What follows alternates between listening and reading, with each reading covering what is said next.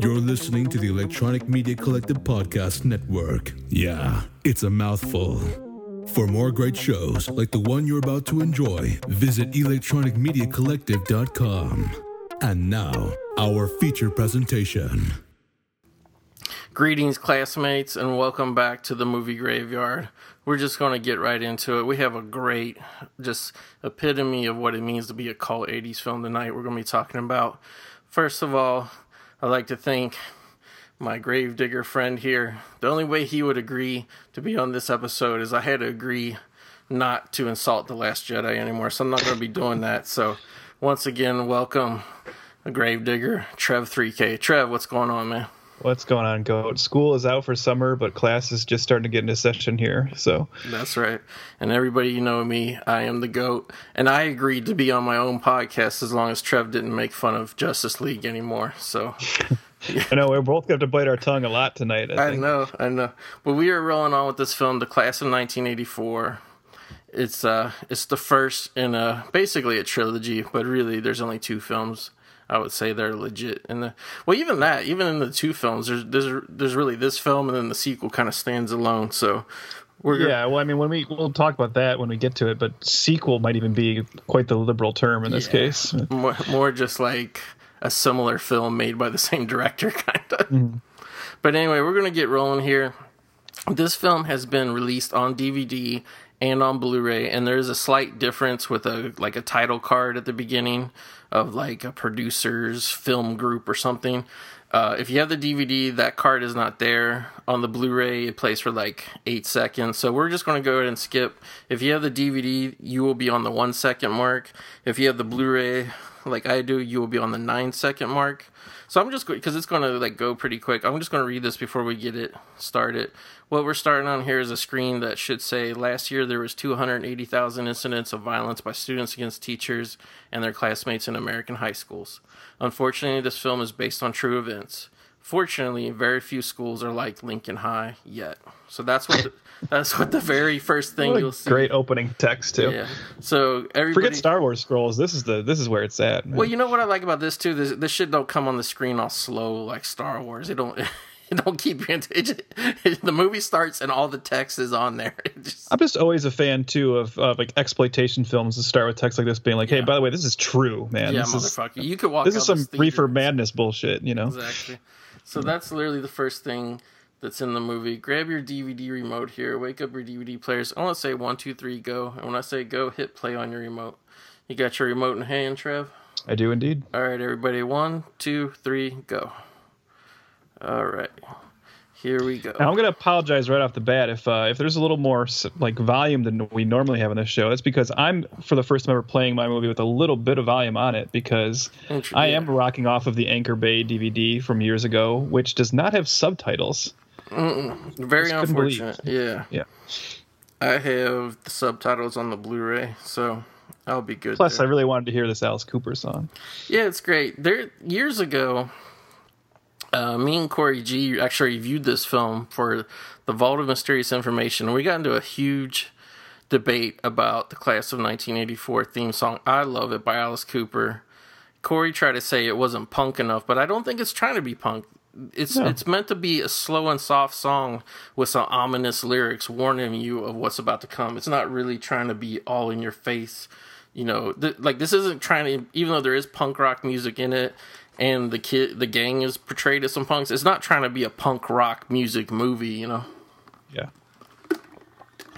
but yeah it's got the great lyrics about when to kind of starts out and i think this is intentionally this song was written uh, by the great Lalo Schifrin, I think, and uh, they got Alice Cooper to sing it.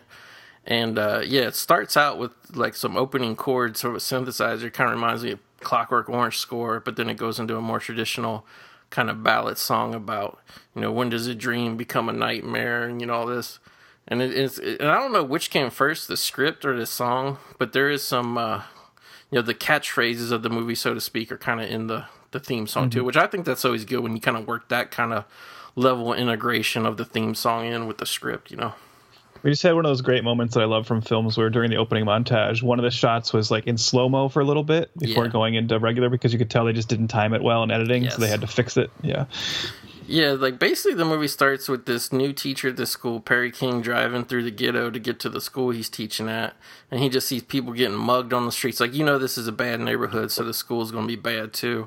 And yeah, that slow motion uh, shot, it was like a teacher or something, faculty sign, and they spray painted, I believe, to say faculty. is that what mm-hmm. Yep. yep.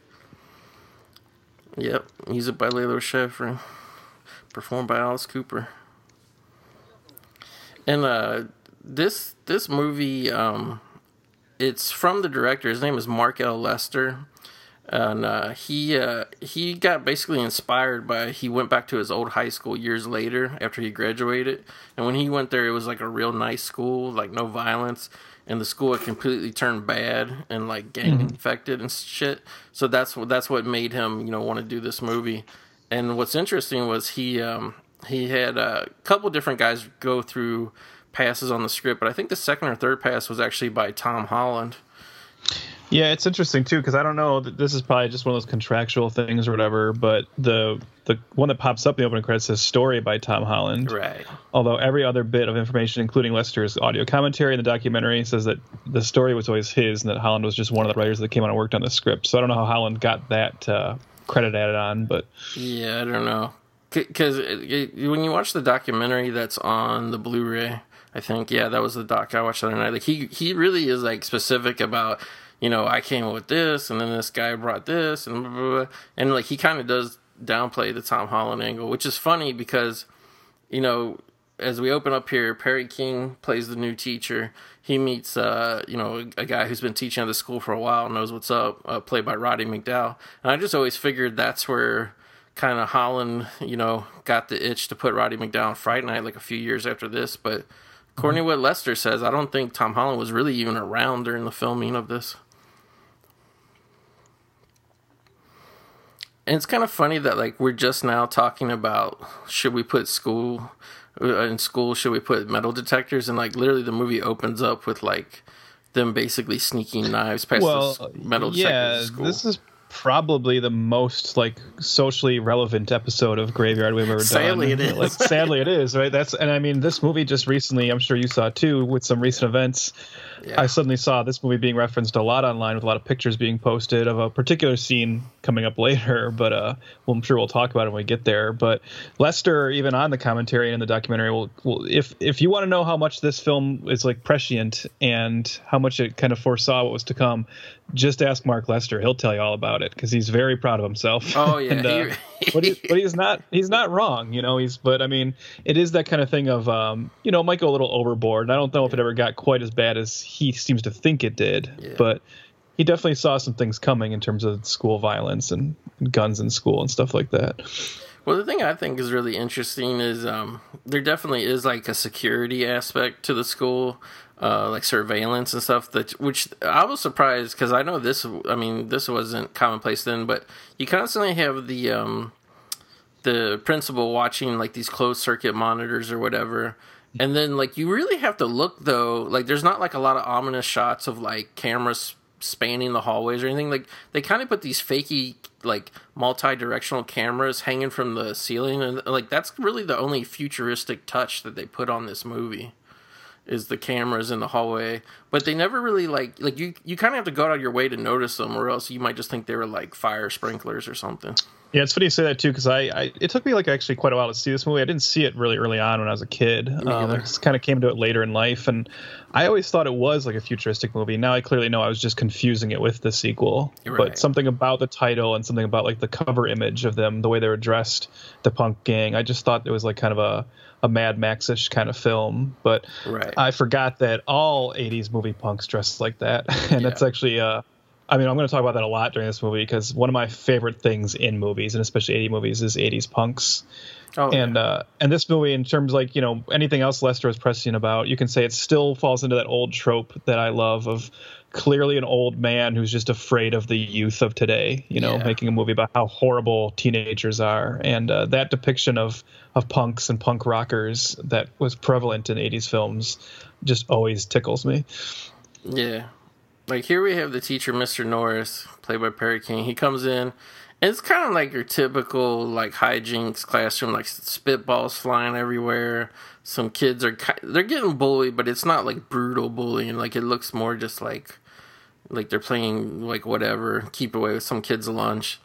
But then he starts realizing like you know that there's a handful of kids that are kind of doing all the like the shit stirring in this room, you know. Mm-hmm. But we got to get into uh, a little bit here of the casting uh, they showed like kind of like the dweeb, not even the nerd, but like the dweeb of the school.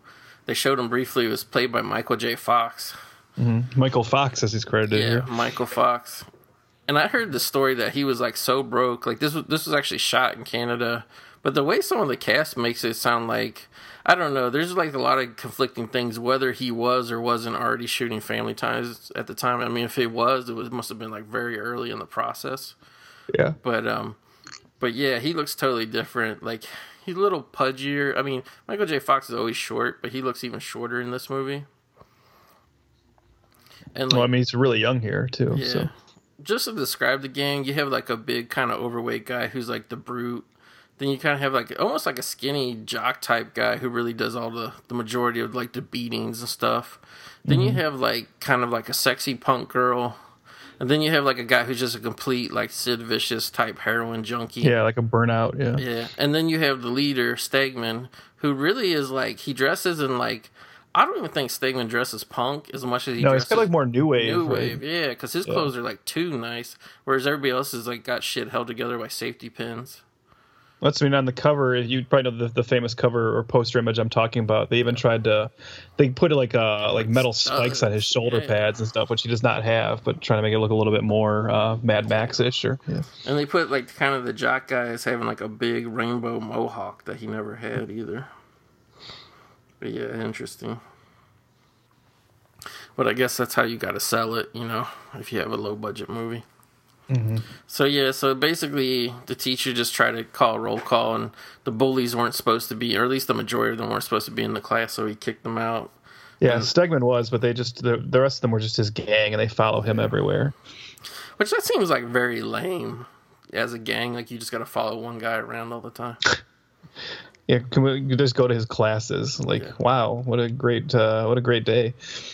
Now I will say, even though this is supposed to be a very grimy, spray painted uh school like like you do have to notice i think there's a little bit of like casting in it because throughout this movie you there's plenty of um large chested young women in tight shirts who walk by the camera i don't know if you've ever noticed that or not what I like about this scene, though, is so when I, I've been showing uh, recently, I've been showing people the sequel because I just fell in love with the sequel, and I've been kind of introducing that. And I, and like you said, it's a standalone, so you can just kind of show them that. And then I often tell them about how, yeah, well, actually, this is kind of a sequel to another movie, Class of 1984, but you wouldn't believe it because that one's so much more grounded. Uh-huh. And then you think about this, this film gets kind of ridiculous, and it's not necessarily amazingly grounded. But what I do like here is that you see, you know, once those kids are out of the class, this isn't a school that's been completely taken over by violence or anything. There really is just kind of a bad element to the school. Yeah. And a lot of these kids are pretty normal and are just trying to look what they've they like sticks uh, judging by that one kid's shirt back there. Yeah, not but, uh, everybody's like super edgy in the school. Yeah, so it's not like you know the the common cliche after this, which even the sequel would take part in, is the schools would just be completely out of control. Yeah, and here it's more just like no, there's just a bad element kind of infesting it, but everyone's really just trying to get along to go along here. Yeah, I mean, as far as like what's really like the school is just like literally every inch of the school they covered in graffiti for this movie, which I'm shocked. Like I'm surprised they had the budget to clean all this shit up afterwards. Like, oh, did you do you know the story about that? No, uh, because no, I didn't. Please they, tell the me graffiti, about it.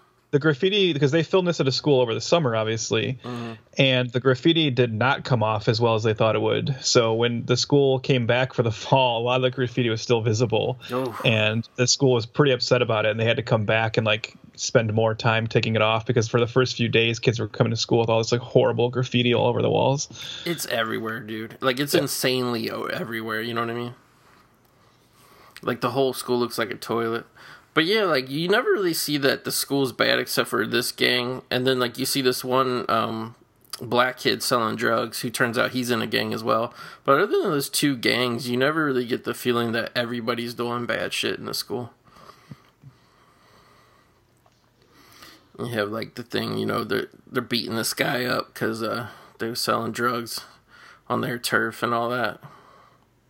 There's some. I sometimes I just like to look around at the graffiti because there's some interesting yeah. graffiti. Like there in the background, we see one. This is uh, "Liberate Armenia." Yeah, you know, so like a political statement, and then uh, also just Sabu, which I like to imagine yeah, Sabu from ECW just came in. And, Zarky. Another film that is insanely graffitied in the same vein is, uh, but but it, it took place at a place that was already closed down. Was Dead End Drive-In. Oh, that oh was, yeah, Dead End Drive-In's awesome. Yeah, I actually just watched it like a week ago. Brian Trenchard Smith. I know. Yeah. That's probably good. The fact that we just mentioned him, probably a good time to mention Mark Lester, because if anyone recognizes that name but isn't exactly sure, it's because if you're like us, you probably watched Commando 300 times as a kid. And Mark Lester is also the director of that film. Yeah, which I think he had to have kind of get leapfrogged because of the success of this movie. Because what happened with this movie was, um, believe it or not, like it wasn't that the distributors thought this movie was bad; they thought it was too shocking, so they mm-hmm. didn't want to put it out. So, like the story that Mark Lester tells was, um, there was uh, like basically everybody passed on because they thought it was going to get like an NC seventeen and all this shit. And they also th- they also thought like the actual theaters wouldn't want to play it because it'd be too much of a risk. Because I don't know if you remember, j- just to put the time period in context too. Like this movie's called Class of 1984, but it actually uh, released in the year 1982. Mm-hmm. So it was still the early 80s, and there was a lot of um, problems and gang problems when they did the Warriors, which I think was like 79 or 80, somewhere yeah. around there. Well, this was clearly a movie to be shown in like grindhouse kind of exploitation yeah. theaters too. And this was especially in the early 80s was when those were getting really dangerous to go to in like right. places like New York. And you really were taking your like kind of life in your own hands if you wanted to go see a film at those theaters. So 42nd Street was not the place to be for safety or for protecting no, your wallet. You know? No, not at all. So basically, the way Mark Lester tells it, it was Warner Brothers was like, "Listen, we like the movie. We'll put the movie out, but you got to have the theaters to commit to show it because, like, you know, like, like we just don't think they're going to show it because all the problems that could happen." So he went to a guy who owned, uh, booked uh, like a huge, uh, like like uh, maybe like the way he told it was like about a third of the theaters in the country at the time, and I'm blanking on the on the guy's name. It, I can't remember if it was the guy who ran like United Artists Theaters or maybe it was another theater chain. But basically, he, he screened it for the guy in the guy's basement. The guy was rich, you know, he had a screening room, and the guy said, "Great, you know, like let's do it." And and the guy was like, and, you know, Mark Lester was like, "Okay, you know, Warner, that's great. You know, if I can get like a contract, then I can show it to Warner Brothers." And be like, you know, to show them that hey, we can put the movie out. And the guy said, "Are you crazy? Like, what? You don't need Warner Brothers. Like, I'm booking the movie with you right now." And and Mark Lester was like, "Okay, like, when are we going to do this?" And the guy was like, "I want it in theaters in three weeks." So they kind of mm-hmm. did like a platform release. I think they did New York first, and they said it was just it did it made tons of money. So Mark Lester literally he kind of became the distributor as well like he like I think he made a lot of money on this movie. You know, like yeah, whatever. yeah. This way did do really well financially. Yeah. So I think that's definitely what you know leapfrogged his uh, career and all that because he had done a couple things before this, but nothing that was really yeah. no, well, he followed this up with Firestarter, the uh, right he has a really good run in uh in the that time period because I mean Fire well I mean Firestar is not great but it's an interesting film.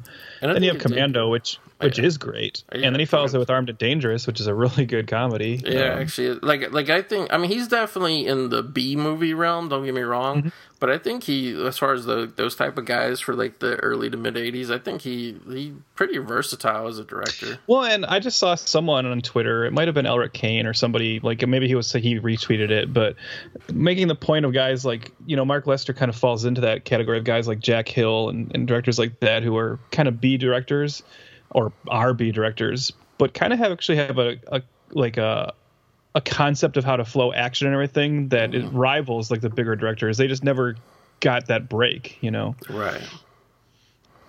Yeah, it was funny that when the teacher came out, because you know he got into the altercation with the gang. He came out after his first day at the school, and his car was all graffitied, spray painted.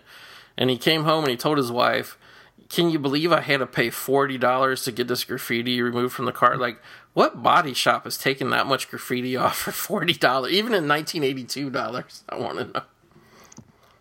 Now, have you seen any of Lester's earlier exploitation films, like Truck Stop Women or Bobby Joe and the Outlaw? No, I had. I just basically the only thing I know about him was just him, like basically barely mentioning them on the documentary.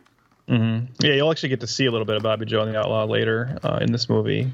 Um, that's a oh, great. That, uh, that, was the movie Stegman's watching on the TV. Yeah, with yeah. Lynda Carter. Yeah, yeah. I was wondering, and I thought that was Lynda Carter primarily known for like a lengthy nude scene with Lynda Carter. Okay, yeah, I've always heard about that movie. I just didn't know the title or that you know who made it. Now, I, I think this right here is kind of, wouldn't you agree? Is kind of maybe the most Clockwork Orange that this movie tries to get with the fight between uh, the gang of black kids. I can't remember if they had a. Well, actually, none of the gangs have gang names in this, from what I remember. No, yeah. But yeah, they get retribution for Stegman and those guys beating up, you know, one of their gang members. So I like I found this kind of interesting. I guess it was just a way to wrap up that scene. But the cops come like right away for this this gang brawl that's like underneath the like basically a freeway. Mm-hmm. Who called them? How'd they get there that fast? I think that scene too is kind of uh you know the scene we are just talking about uh, why that scene's in there the clockwork orange influence for sure lester said that's probably his favorite film and then I think also, like you said, this is also coming off of the Warriors. Um, yeah. What year was the Wanderers? Because I feel like maybe even you know. I could be wrong, but I want to say that was like '81, so that was like. Yeah. Right so again, like I think he's probably trying like those like oh movies about gangs fighting are popular. I better have a scene of that.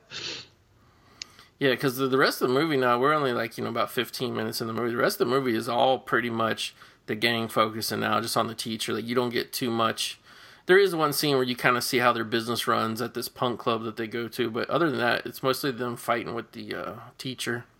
Yeah, it's interesting, like because they really do target him from this point on. You wonder, is this the first time an adult has like stood up to them? Even you know, because yeah. all they did was basically kick them out of one class, and it's like, man, they really took it hard because it's just yeah. war now.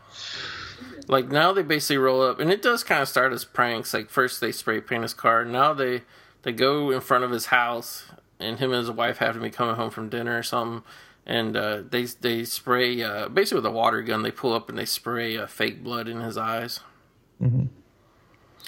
Now, so I don't. That's never said in the film what city this is taking place in, but right. like I said, it was filmed in Toronto, and we just saw them driving down Yonge Street, which is like kind of the main street of Toronto, which is very much uh, 42nd Street ish kind of street. I don't know what it's like now, but I mean, I went there in the early 2000s, and that's kind of the closest I feel I'll ever get to getting to walk down the old school 42nd Street because it still had that look with like the really? bright marquees and kind of like still that kind of slightly seedy kind of feel. Um, so everything it looks like, everything it looks like here in the film is still how it looks, or or still how it looked when I was there, and I, I just remember kind of kind of loving it because it just uh, I always love cities that look like that in films. Yeah, I went to Toronto. My only real Canadian trip. I went to Toronto like '91. I was pretty young to see a all, baseball All Star game up there, mm-hmm. and Toronto's. I definitely. I think in a way, Toronto kind of looks better on film than New York does in a lot of movies because it it it, it kind of has like somewhat of a New York feel. Like it's a huge city. Like it's impressive how big it is but there's just something about it. The architecture, like it's similar, but it's just slightly different. But yeah, like yeah. I, I, know what you're talking about. Uh, that band Teenage Head uh, still uh, playing today, still wow. a active band. Yeah, the the girl who plays the uh, the punk girl in the gang, she said she didn't want to be in that slam dancing scene. Because mm-hmm. the real punk girls, like the extras, like they were out to get her or whatever. So like she really went out yeah, way not to so be. those there. were all because all those extras were people. They just found it like a real club like that, and they just told them really just go wild. And they yeah. said like the, the guy actors got into it, like Timothy Van Patten and them, like they they loved it. But I can see her being like, well, what am I doing here? Yeah, because I guess I guess apparently because you know her her clothing was you know designed by the movie or whatever is a little more stylized than what the mm-hmm. punk girls, especially with the colors. She said like a lot of the real punk girls just wore black and white at the time period, and she said like they were out to get her like pretty much calling her a poser, you know, which which is yeah. ridiculous because she's actually just an actress. She in real life she was nowhere near this type of you know scene or whatever. But I think definitely if you watch like a lot of the uh, Sex Pistols documentaries and like see what like the girls were dressing like uh, in like the late 70s in England, like around the punk scene there. Like, especially this girl with like this kind of weird mohawk beehive. Like, Like a lot of the fashion reminds me of that that the girls have. Yeah, it's interesting. I have this, like I said earlier, I, I have this obsession with movies of this time that would depict punks, and you'd look at it, and sometimes you really laugh and you think it's really extreme, and then sometimes you will go watch something like The Filth and the Fury or whatever, and you see like, well, no, there actually were people that were taking it that far. Yeah. I don't think they were the the majority. You know, uh-uh. I think they were usually the exception to the rule, or some people would go really outlandish with the the outfits, and then the people that make these movies just thought that that's what all punks looked like. Right. And they would just kind of push the boundaries of it. But uh but yeah, certainly there certainly were people wearing, you know, outfits like this and doing that kind of face makeup and stuff. Yeah, and it's funny too cuz like I read a lot of like when was this would have been late 90s, around 98 I got really into Sex Pistols. Um, you know, like a little bit after their reunion tour and stuff. And Still like, in the Sex Pistols. Uh, Never Mind the Bollocks, Here Comes the Sex Pistols is my favorite album of all time. Really, that's interesting. Yeah. Yeah, but like I read a lot of biographies and read a lot of you know saw a lot of documentary films and whatnot. It's kind of funny how small that scene actually was, but how mm-hmm. much the style really. Because when you really watch those things, a lot of times it's like the same roughly 40 people from the scene getting interviewed over and over and, and yeah, showing and, up in all and the old 35 film. of those people went on to film their own punk bands exactly so here's what i was talking about the punk gang we kind of see a little bit of their business in this like upper room at the punk club and like there's a girl that wants to come work for them which pretty much means prostituting or whatever so she strips down naked and this is kind of more the exploitation uh, feel mm-hmm. this girl coming in and I thought it was interesting because the girl who's actually in the punk gang, she's not like anybody's girlfriend. They like none of the guys try to have sex with her, like nothing. I thought that was interesting because, yeah. in fact, she seems quite turned on by the girl. Right, which I yeah. mean that probably tells you what's going on. But I thought that was interesting that they went so far to show that the girl in the gang was kind of an equal to the guys. You know. Yeah, I like that too. Um, I really like w- wish there were more scenes in that club or more yeah. of that depicting Stegman as kind of this like Godfather esque character in this in this community.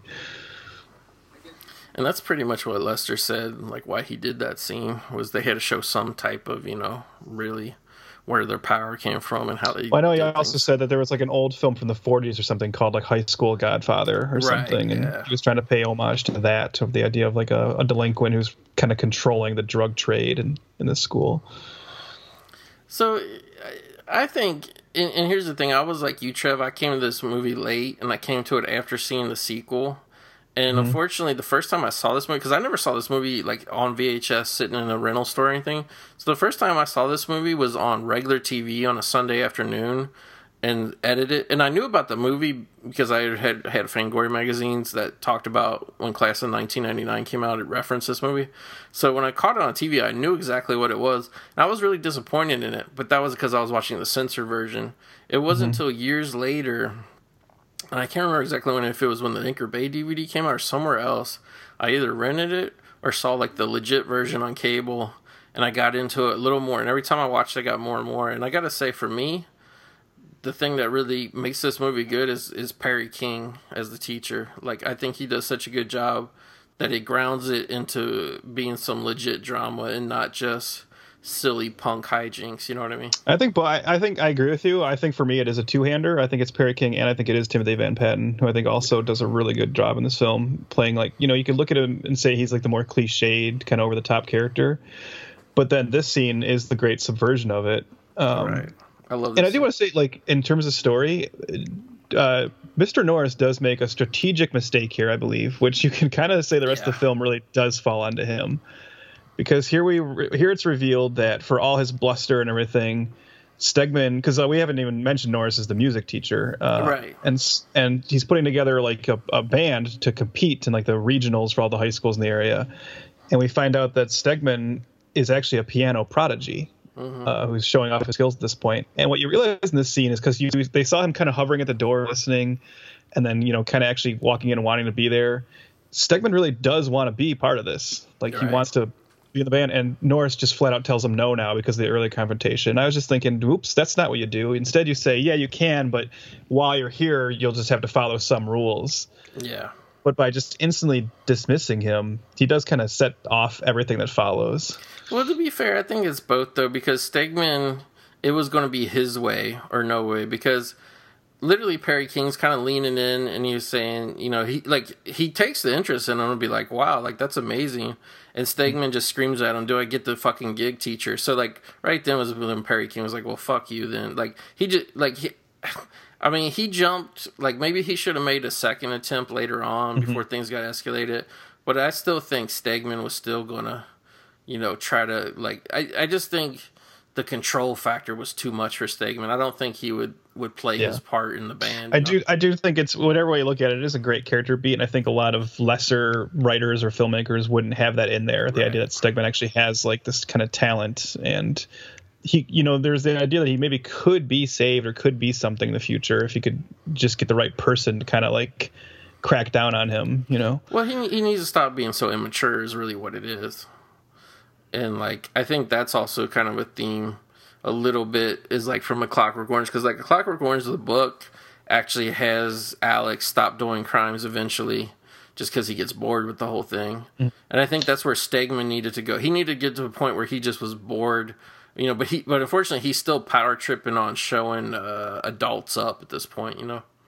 Yeah and Stegman is definitely influenced by Alex again Lester loving that film, and like I said, Alex also, of course, is like you know actually a genius and everything. Just that boredom with like regular society has allowed him to fall into this kind of gang lifestyle. Yeah, and here, here's kind of like, I mean, I don't criticize it because I, I think it's still a good, you know, this is like exploitation movie it needs it, but this is the only part. This this scene reminds me so much of an after school special I saw about PCP with I think Helen Hunt in it there's mm-hmm. this. There's this. I, I should have looked it up to get the title, but I think it's Helen Hunt in this after school movie takes PCP and she thinks she can fly and she jumps off the roof of the building. And I was so curious which one came first, this movie or that one. I'm thinking this movie probably came first, but this reminds me of his uh, Michael J. Fox, his friend Jimmy, who they don't. I don't even think they say what sport he plays, but for some reason he wants to do Angel Dust because it's going to make him play better in the game later that day. And like he snorts this shit, and then uh, Mr. Norris comes in and sees the drug deal kind of, you know, going on and tries to immediately bust Stegman and all that. But um, this is the only time, like I said, where it gets a little after school specialish. And I, I, think it was this scene, or at least that's the way they framed it um, on the documentary or whatever. But the one kind of like jock guy of, of the group, his, his wife was having a baby and they wouldn't let him leave. so it was a tough day of shooting, apparently. There's some uh, graffiti in the background that has to do with O.J. Simpson. I saw that. I thought that was bizarre. Is O.J. he a black man? Which yeah. I just thought was yeah.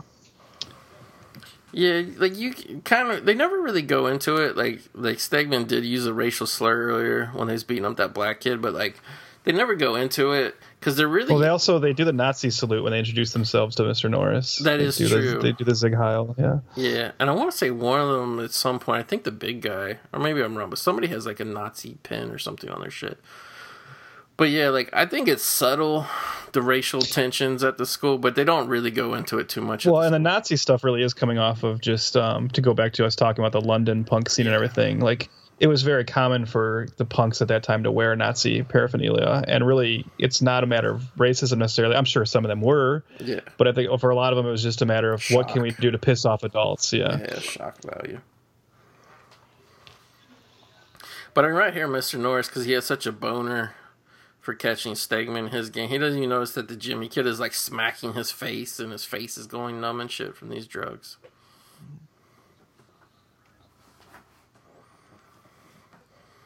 What do you think of? Uh, I guess now's a good time to talk about Timothy Van Patten. Um, yeah, I was going to say that um, from a lot of the the interviews from the actors, they said he wasn't real happy to be doing this because I guess he played a similar role on a TV show, and that's why they casted him. Yeah, he was on White Shadow. Yeah, White Shadow, and they said um, he was like furthest from the uh, you know the character. He was a super nice guy, and I guess he wanted to get out, out of acting and get into directing, right? Mm-hmm which he did. You know, he does he doesn't stick around in acting very much longer after this. Uh, he had uh, I think Master Ninja maybe followed this the, yeah. the, TV show that he was on with Lee Van Cleef for a little bit, but uh, yeah, he's he's gone on to be a pretty prolific TV director. He's directed a lot of HBO uh, stuff and things like that. Yeah, he started with the HBO uh, era with directing some of the episodes of The Sopranos Mm-hmm. And then he went on to do some Boardwalk Empire, and because of the Boardwalk Empire stuff, he actually did the pilot of the of Game of Thrones.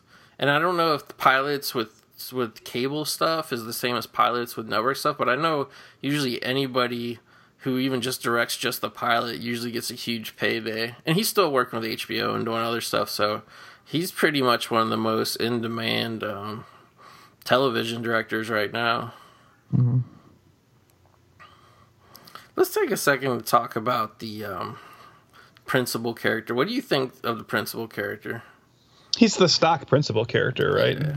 The one who like seems like how did he get this job and just does not want to deal with any actual problems that arise. Right. And for some reason never trusts the teacher who's clearly in the right. I, yeah, I know. Like he just he straddles that line of like like oh you have to see them do this you have to see them but it's like come on like we know who's running the school like i think a little bit of it he's hiding behind the rules because he really doesn't want to piss off the gang. You know, like he mm-hmm. doesn't like not just the gang, but just any bad students in the school. I don't think he wants the retribution to come back on him the way it comes back on Norris throughout the film. Yeah. And I will say this one guy that's in the gang who plays the uh, the druggy guy. He's a pretty distinctive looking guy. He actually have you heard um, oh shit, I'm I'm blanking on the movie. Um, blah. Frank LaLoggia. I think it's Hear No Evil or See No Evil. It's a movie I just blind bought on um, Anchor Anchor Bay DVD a long time ago, and the the druggy guy plays this like antichrist character in it, who's like in high school, and he's like mm. he's like a bully nerd, and like but he he starts having psychic powers and starts screwing people up. And this movie is insane. Like this is another one we'll have to cover for this show at some point in time because um basically the movie ends with like this antichrist type high school character basically bringing on like a whole graveyard of zombies coming out. He he resurrects them to you know with satanic powers to get them to uh to uh, you know attack a bunch of people in this New Jersey town. It was like an independent movie, but it's pretty damn uh, ambitious. I just want to quickly go back just a moment because we were talking about Timothy Patten being one of the most in-demand TV directors. He also recently directed the Hang the DJ episode of Black Mirror, which I know is a very popular episode uh, and one of the more talked about episodes of the recent run. So, yeah, uh, Hang the DJ, taken from the Smith song, right? Mm-hmm. Yeah, that name of that movie was Fear No Evil, and that came out the year before this did. So I, there's a great extra performance here, and by great I mean terrible. Um, yeah. So we just saw the, uh, the the jock kid because he was high climbed up the flagpole, and every, yeah. the whole school came out to watch him, and he falls to his death. And there's one girl, uh, unfortunately, left in the foreground who just does not react at all. Mm. Everyone else is like screaming and uh, freaking out as you would if you watched a kid plummet to his death, and she's actually just kind of got this smirk on her face. And I'm actually surprised Lester didn't notice that in editing and kind of yeah. try to work around that a little bit. But, and like I watched actually a couple times that scene. Like it's really good with you know the stunt double and then the close up of the guy up on the flagpole and stuff. It's actually a well done scene and stunt for yeah. the way they. Shoot. The fact that he falls it. holding the flag and ends with the flag wrapped around him, maybe yeah. a little on the nose, but. Yeah, uh, Lester said that was intentional, so he was really going for his shock value on that one. Here's where we really start getting Michael Fox in the thing because he, because the teacher wants him to like tell who sold the drugs and all that. Like, you know, don't you see your friends dead now and you won't say? Just give me the name and that. And obviously the punk uh, uh, gang notices this, so now they'll be putting pressure on Michael Fox as well. Mm-hmm. Yeah, that's what I mean. Like um, Norris keeps making mistakes. Like now he just got Fox in like more trouble by doing yes. that right in front of them. Yeah making everybody else's life harder on them. It's really funny too seeing the uh, interviews and stuff. Um, the two girls in this, the one in the punk gang, and then the girl who is in the band. The kind of we haven't really talked about, but she kind of is friends with Michael Fox here with the short hair. It's amazing how much these these two ladies look very much the same now. Like they look older, but even the girl with the short hair, she kind of has the same short hair now, and she's very distinctive. It looks the same, and uh, you know, the punk girl is actually still very good looking, just like she is in this movie.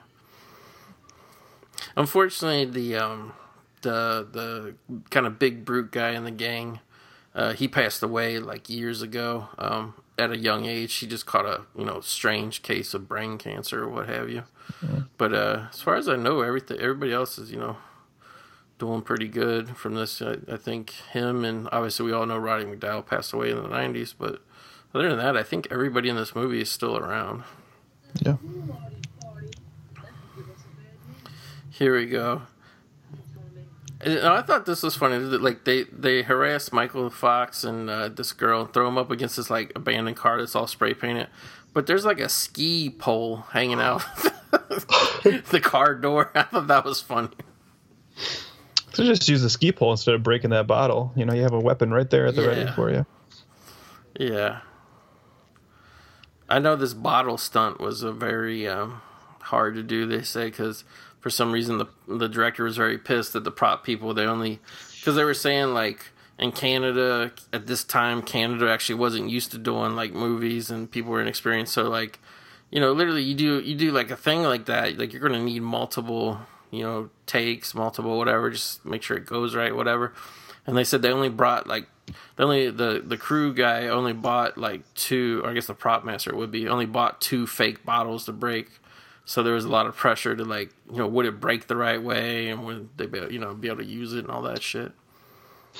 Now, I'm never one to tell people how to do their business, but if I could talk to Stegman for a moment, tell him how to run this gang, I want to point out that the one like jock guy who has like you know he's got like these kind of python arms for a high schooler, yeah. really looks like probably the probably the toughest member of the gang. Every time they're like threatening someone or in some kind of physical altercation, they just have him being the guard, like yeah. doing watchdog. Dude. He's always it's lookout. Like, should, shouldn't he be the guy that's like roughing up the your enemies? Well, when they had the gang fight earlier, they went out of their way to show that that guy was the best fighter, and like he was yeah. literally making up for everybody else who was kind of losing their fight. So he would beat up his guy, and then he would move on to help somebody. Because you know the druggy guy, he can't do much, and the girl, you know, she's not going to be fighting people. And here again is Norris. Like he's clearly he's doing the right thing, but he is wrong. like you don't have any authority over the kids in an alley, right. you know. So stepping into like you know because they're threatening uh, Michael J. Fox and his friend in the alley, and Norris sees that and steps in. And I mean, they're this isn't school grounds. He has not. He doesn't really have much of a say here. Nah, he doesn't. I, th- I think it goes both ways. Though I think the gang is pretty like stupid to think that like, you know, like like like he can't do anything in this situation. Like I think the smart thing was at this point just to play it off and let the kids go. But like mm-hmm. they really get into it here and you know, uh, Michael Fox and the girl, they kind of run away in the fracas, but they do attack the teachers because Roddy McDowall is with them, and they slash Roddy, the little druggy guy, slash Roddy McDowall with like a straight razor. Yeah, and they punch Norris in the face. Which that's where I like. I mean, I, I, I could see them like not backing down to them, but I think that was very stupid because now they could easily go to the cops. You know, mm-hmm. like Roddy McDowall's hands all slashed up. It's, you know, Norris got the bottle or something over his head. He's all bleeding too. But it just it just seems uh, awkward because what are you going to do the next day when you see the teachers at school? You know.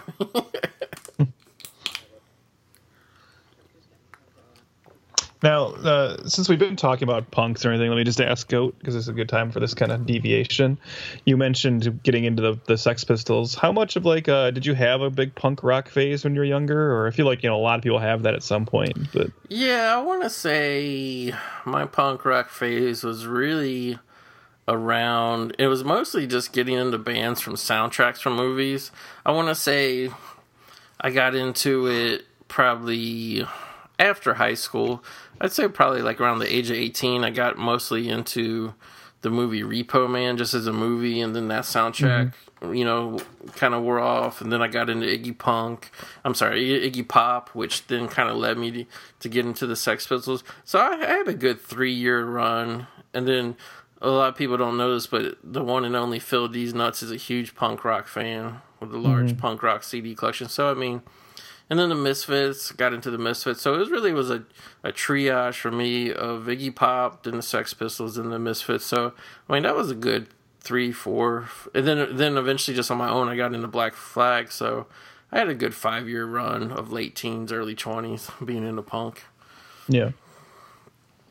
Yeah, I think for me, because like we're not too dissimilar in age, but I was of that that right age where you know when I was in high school is when Green Day and Offspring came on the scene and blew right. up big time, and you get into that, and then you know you're like, yeah, this is good punk music, right? And then somebody will always tell you like, well, by the way, that's not really punk, that's pop punk. If you want to really hear punk and what they're kind of referencing, listen to this. And then, right. so as a teen, like I kind of was then dove in a little more, and I got into the Sex Pistols, and went back and found bands like X and. uh you know, even like the kind of more offshoot kind of stuff like television and yeah.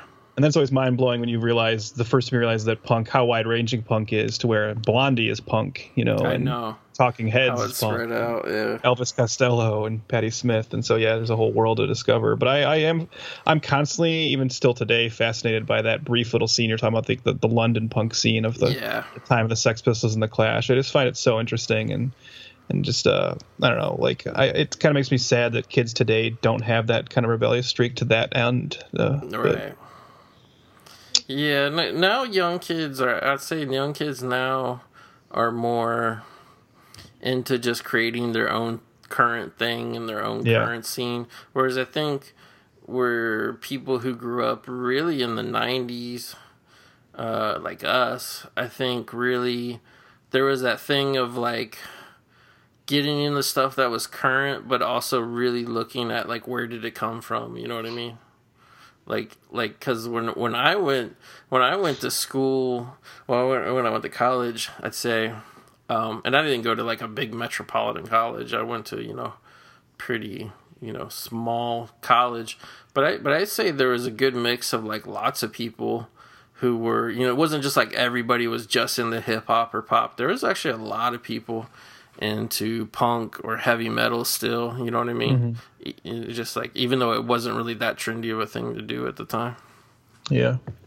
I do say it's it surprised me like one of the things I find most disappointing about millennials, and not, I'm not going to turn into that old guy bitching about millennials, but with the state of the world it's in, I'm surprised there hasn't been like more of a punk rock kind of movement to right. emerge from that age range. But you know what? If their punk rock movement is going to be um, organizing marches in Washington and starting kind of actual political battles, I guess that's pretty punk rock. So it is, and I think a lot of um, I notice a lot of um, kind of the do it yourself. Who cares if you know how to play your guitar or not? I've noticed that like really rubbed off even in electronic music like a lot um yeah because because even pop music now is very electronic there's a lot of people making hip-hop albums that like you know they're really not skilled technically on a musical level, but you can tell they're just you know they don't give a shit. They're just doing you know to get their thing out there. Mm-hmm. So yeah, but I but I do miss traditional punk as well. Just I don't know, like like it just like I was saying, like the time period uh, that I went to college, which at this point now is going on almost twenty years ago. I I just think like there was the thing of like young people still like it was cool to be into old stuff and I don't know what changed, but but I, I, it seems like kids are less now into looking in the past as as they were, you know, when we were growing up. Mm-hmm. Cause like you know, like when when I was even in high school, like like kids were talking about old movies like Clockwork Orange and stuff, and I don't, you know, I don't know if that goes on now or not. Yeah like there was a million music videos even up until the late 90s that were all clockwork orange derivative. This probably comes back to something we've talked before about and maybe on this show i'm not sure but the idea that every every subsequent generation has more stuff in the past to look back on. True. so it gets a little tougher. You know there's more content vying for your attention yeah. which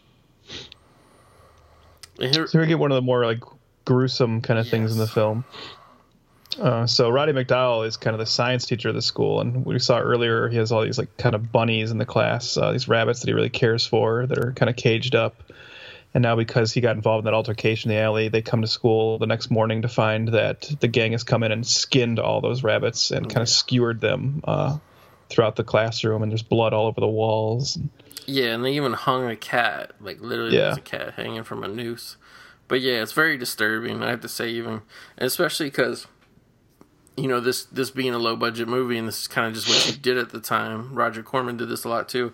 They literally just went to a local animal morgue and kind of disfigured the animal bodies. The, you know the animals were already dead when they got them of course but still they literally made the dead animals props and people said obviously it stunk really bad. And I have to say, uh, Norris plays into Stegman's hand perfectly here. Like he he runs and pushes Stegman, you know, in the bathroom, and everybody runs out, which perfectly leads up what Stegman's going to do next. Mm-hmm. And like, it's kind of funny because this is like almost like a cliched scene in movies now, but um, but uh, according to Mark Lester, of course, because he invented everything, um, he, he said this was actually a lot more of a you know, a shocking turn to people at the time that Stegman would, you know, bash his own face into the mirror and on the sink to bloody himself, and you know, mm-hmm. in order to blame Mister Norris. And I have to say, like, it's just one of those things that's so coincidental or whatever, but it reminds me a lot of that scene in uh, Fight Club when Edward Norton does the same thing. Yeah. If nothing else, Stegman had a future as a professional wrestler. Yeah. Could have. Could have gotten to like CZW or something. I know he could blade himself very easily and convincingly. But I almost think Stegman would have knocked his teeth out doing that shit. But yeah, he he frames him perfectly, and then then he you know when the security guard runs in, he blames the teacher. He attacked me and all this shit, and just yeah. I mean I don't know. That's very tough. I don't. I don't know what you know as a school what you do in that situation because it's like you know, I could very easily see um, you know them them actually believing Stegman or a kid like Stegman at this point. You know. Yeah.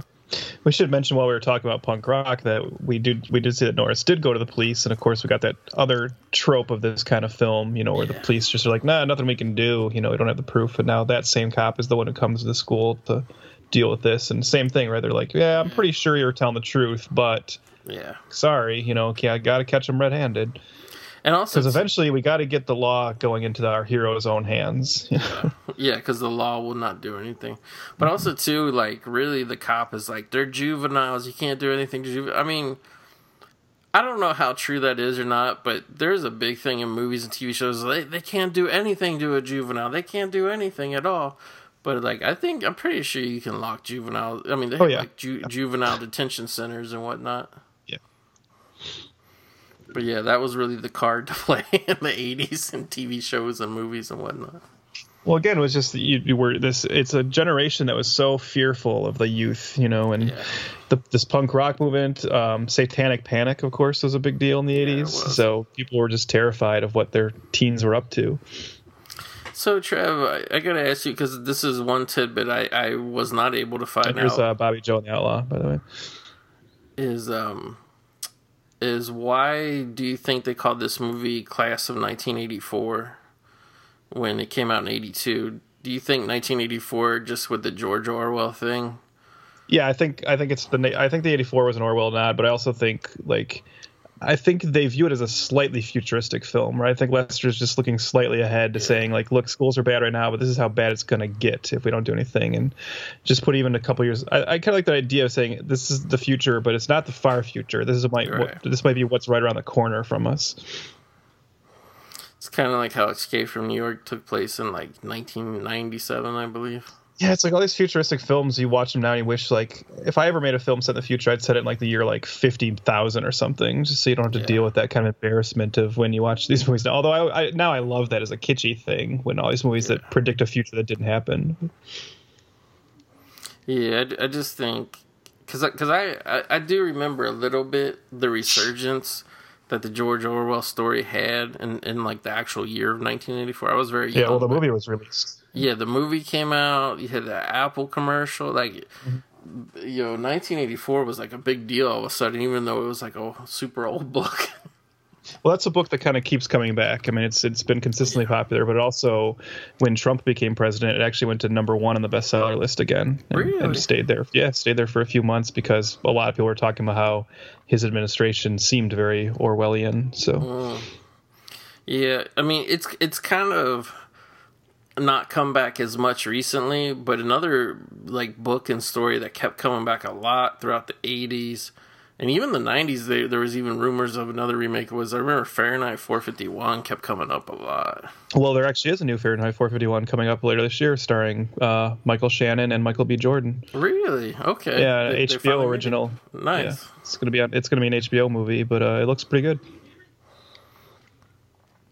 Now here's the only scene in the entire movie where we get the glimpse of Stegman's real home life. Very, cu- mm-hmm. I mean, it's in an apartment, but it's a very cushy apartment.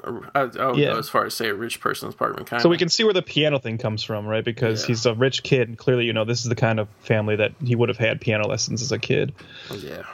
And you can get, get the sense that everything he does outside of this is a rebellion against this, but he also is totally playing his mom to where she thinks he's the, the great, you know, mama's boy kind of you know yeah. kid with no problems. It's kind of it's really actually disgusting to watch to see how much the mom defends him you know? I like the intercom game you know like the mom walks out of the room and stegman drops the nice guy act and he starts talking to shit to norris who's you know perfect timing by the way that he knew mr norris would be walking by the intercom. Yeah what if he had just got into a conversation with some other random person? Yeah. That would be interesting too then the rest of the movie is just about this random stranger messing with Stegman. This is actually one of my favorite scenes of the movie, but I have to question whether Mr. Norris really knew how to hotwire a car or not. Because, like, what do you think? Remember how 80s movies, it was so common to hotwire cars in movies? Like, anybody could do it, literally. Here we go bashing in. I do like that now. Like the movie is just entering this realm, and I, I I do like films like this that just become about an escalation of like you know two people, yeah, just messing with each other, and I feel like it's kind of missed in in modern. You know, well, we don't get films of like just that kind of simplicity anymore. Yeah, but just two people who are dead set on screwing each other over, and that's and it obviously gets worse and worse and escalates to like deadly consequences. But at this point, it's just two people who are just like, screw you, I'm gonna, you know annoy you more or yeah, because they because uh, we kind of glossed over it, but uh, they did destroy um, Mr. Norris's car completely. Like they bashed it and put it like a Molotov cocktail in it. So now he's bashing up Stegman's car. I actually I love that. I love the detail of him locking the door after he gets out. I know it's hilarious, even though like the windows down and everything. Well, actually, the window's broken out, but yeah, it's even an insert shot when he goes and locks it. I I really like that kind of opening like uh, insert shot or whatever establishing shot of the outside of the school. I don't know why it gets me every time. I like it.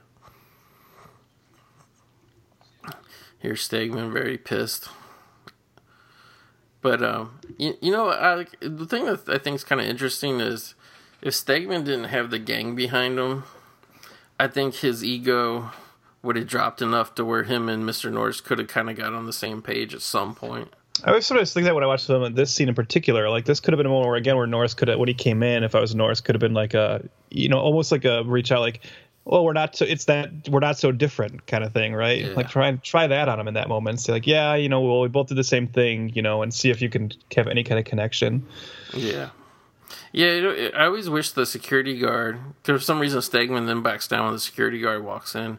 I guess because he doesn't want to blow his perception that Mr. Norris actually beat him up or something. But yeah. I always wish the guard wouldn't have came in and that scene would have played a little bit longer. Yeah, because what Stegman is doing here is he's just drawing out like the same level of violence out of Norris. You know, this yeah. is one of those kind of pacifist turned violent films that were all the rage at the time, and yeah. this is definitely, yeah, I would say also um, you know, as much as a, lot of Clockwork Orange influence, this is also influenced a lot by Straw Dogs, I'd say. Yeah, Death Wish. Yeah, Death Wish as well. Now here we have they're just clearly trying to uh, get somebody killed, and I think I think Michael Fox is also blamed because Michael Fox stops to talk to the cop and Mr. Norris, and like it makes it look like Michael Fox is squealing, but he's really not. He's just mm-hmm. you know like like Mr. Norris should have known to like, hey, you know, kind of beat it, you know, see you later to Michael Fox, and Michael Fox shouldn't have been hanging around there either.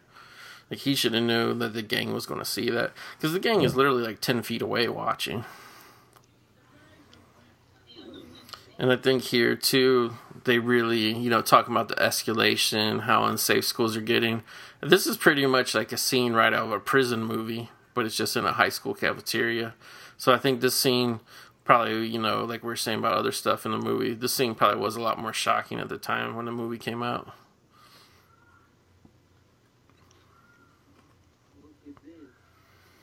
And when you make movies like this, like you, it, fulfills a double like uh you know there's a kind of dual audience thing going on where the adults watch it and believe like oh my god this is what's happening with the kids and it's scary and we need to keep in mind. And then the kids who are actually living this just find it hilarious right because it's yeah. such such an exaggeration of what high schools are really like.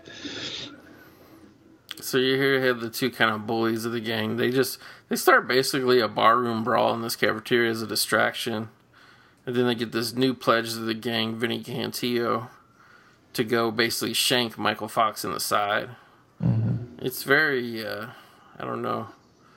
It's, it's it's very like I will say this is like one of the few moments where the violence like seems kind of real, and I think it's just because Michael Fox like sells it so good.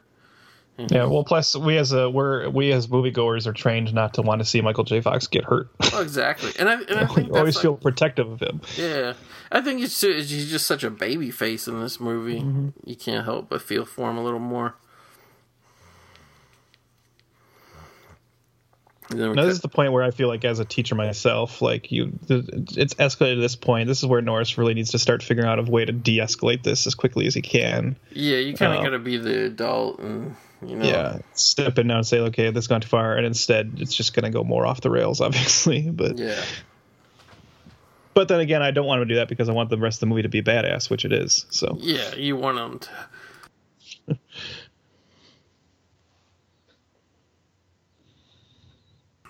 Sorry, I had to mute myself to sneeze for a second.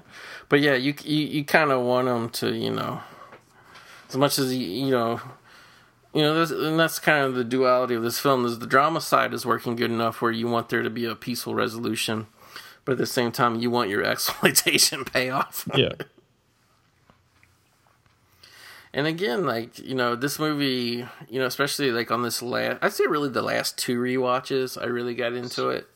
Um, and it just seems, you know, just like how we talked about the little touches of like how Stegman actually did have talent, and you know some of the things like you know the things with the the animals Roddy McDowall and now this I think it sells it well is like not only do you have this violence escalation with the the Mr. Norris character but right, like it in very whatever 3 4 scenes maybe like you do get a good clear dramatic picture of how Roddy McDowall is melting down throughout this movie you know mm-hmm.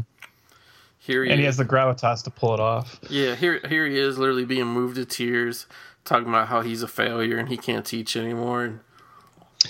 So I watched uh, the show Riverdale, you know, the kind of CW updated right. noir version of Archie, and uh, I think it was Vulture or some website like that just recently did a really funny article where they did this expose and it's trying to figure out what temperature is it in Riverdale because the the clothes uh, that the characters wear are just so inconsistent from scene to scene. They can't they couldn't tell if it was like super warm or super cold there. Mm. And I was just reminded that with this scene where I was thinking, what temperature is it supposed to be? Because Nor- they're outside having a barbecue outside. Norris is wearing like a light hoodie. Yeah. And Roddy McDowall's in this like super heavy like bomber coat. Like, yes. why is he so cold? the only thing I can figure out is they are next to like a big ass lake, so maybe the yep. breeze, you know.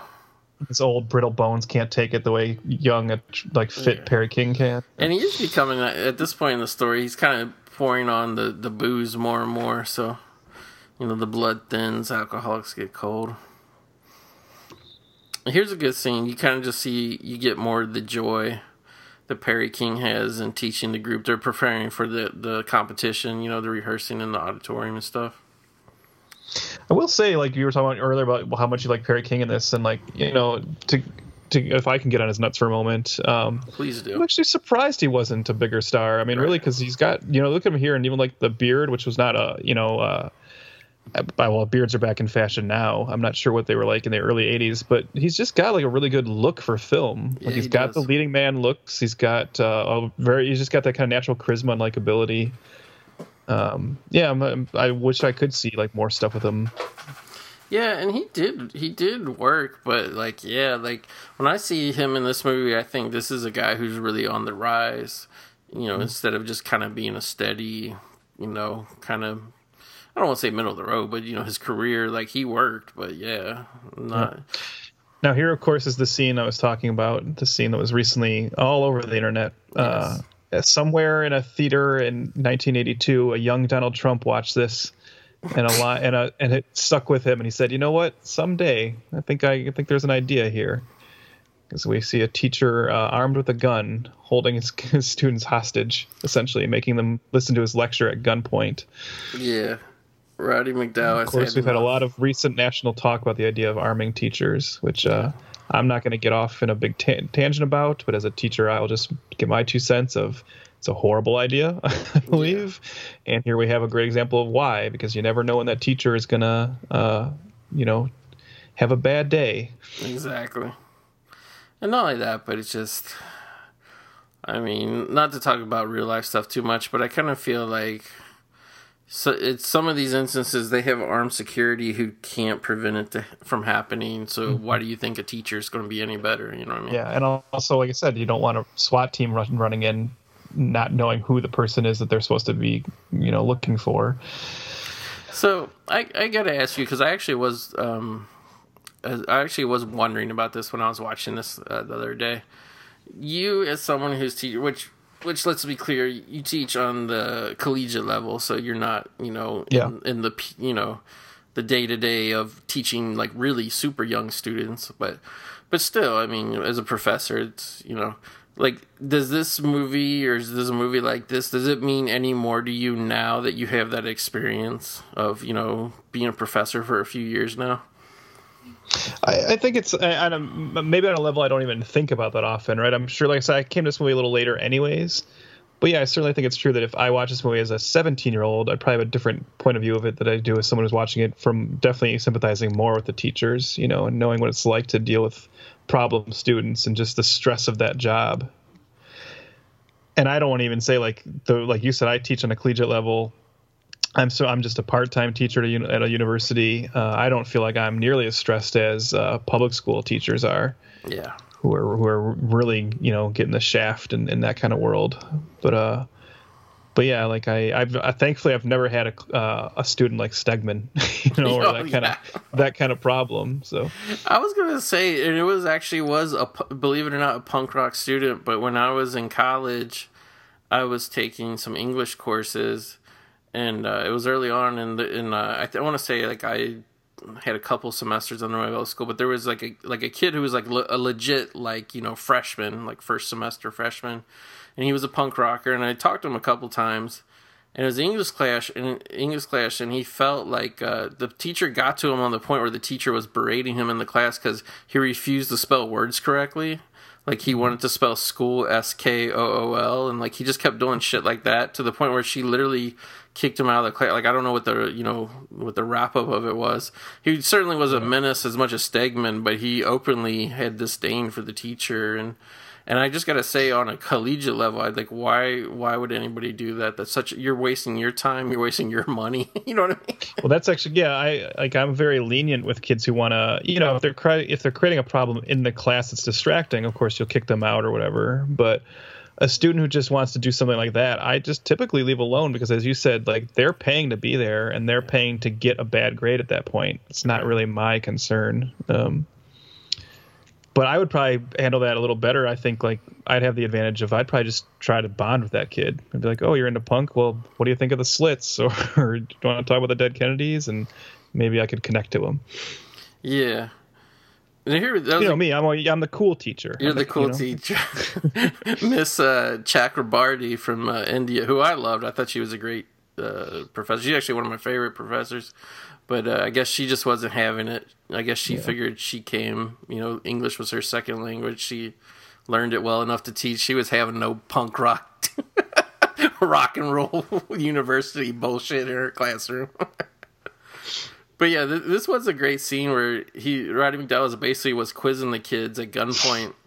And finally, when a kid, uh, I think it was Stegman, was about to get it wrong, it was a great tension of is he really going to shoot them? Because he asked the other gang kids questions and they actually got them right. And that was the whole point he was kind of trying to push was they needed the gun to concentrate and then you know right at the moment you know he was maybe about to kill Stegman Norris tried to wrestle the gun away from him and it went off and just shot into the ceiling but I think I think it's hilarious the wrap of uh, that like afterwards like the teacher and Norris are like like, oh, we don't know what to do with him. You know, should we call the cops? And the and the principal was like, oh, uh, all these parents will be after me if I do. And like they literally just let him go home for the day. Yeah, I have to. Yeah, is he going to come back the next day? Is that the idea?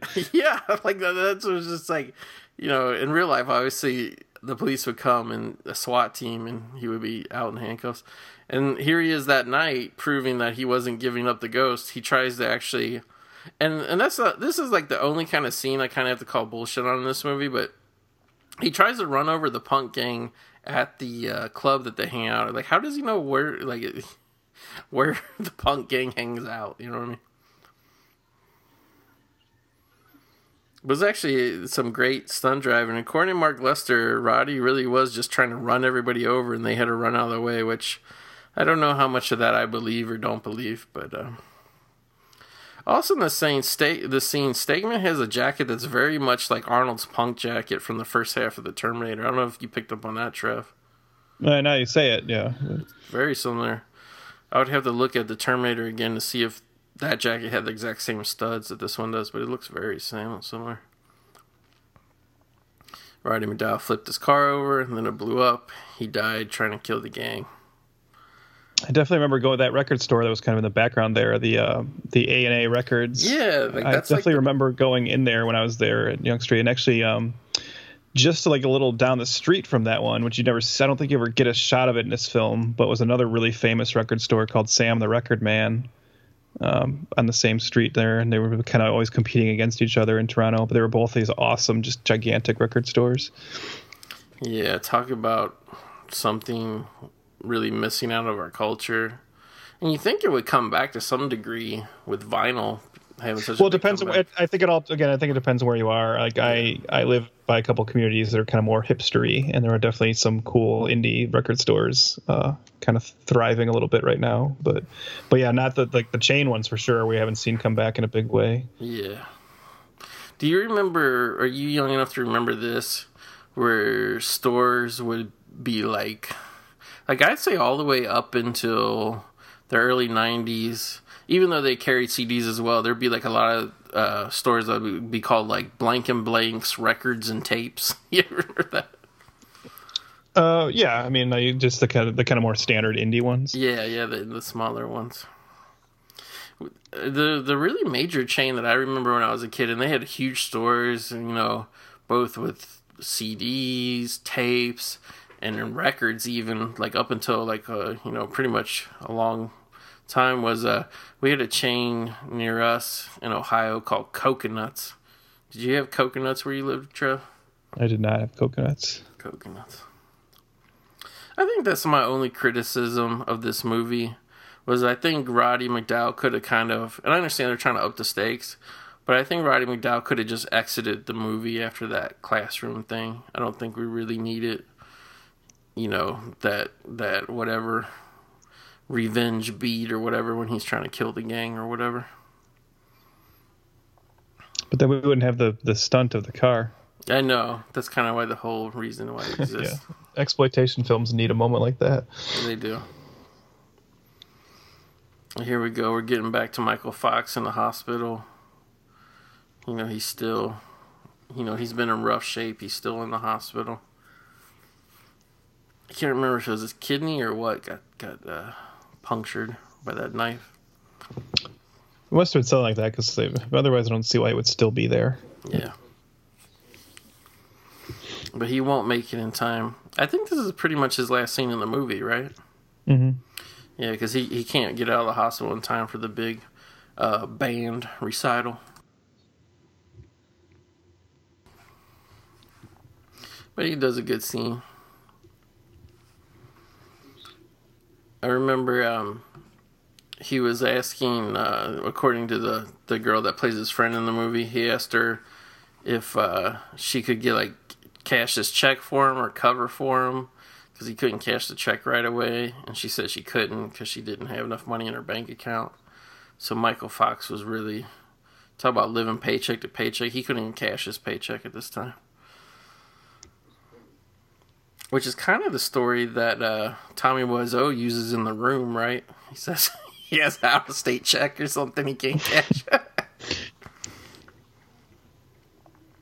he finally gives up the name of the guy who stabbed him. He wouldn't give them up for the drugs earlier, but I guess after getting stabbed, he said enough. which then leads to even more frustration. Here they go, the, like half the gang's wearing Nazi symbols now, swastika. Mm. But uh, yeah, now the gang is just in and out of the police station. You know, they can't can't do anything to them. I think that was probably the point of why they wanted a flunky like Vinny Cantillo in the first place, just to be the fall guy for them. This cop even kind of reminds me of the cop from Death Wish, you know. He does. The one that ends up teaming up with them in Death Wish 2. Yeah, I know exactly who you're talking about. He kind of I mean, he don't have like the weird voice or anything, but he he kind of he kind of reminds me of the weird cop that sometimes uh, M. Emmett Walsh would play in like the 80s. Yeah. He does yeah. have like well, he definitely pants. has the M. Emmett Walsh haircut. Going. Yeah, he does. The sideburns and the mm-hmm. weird little floppy old man haircut.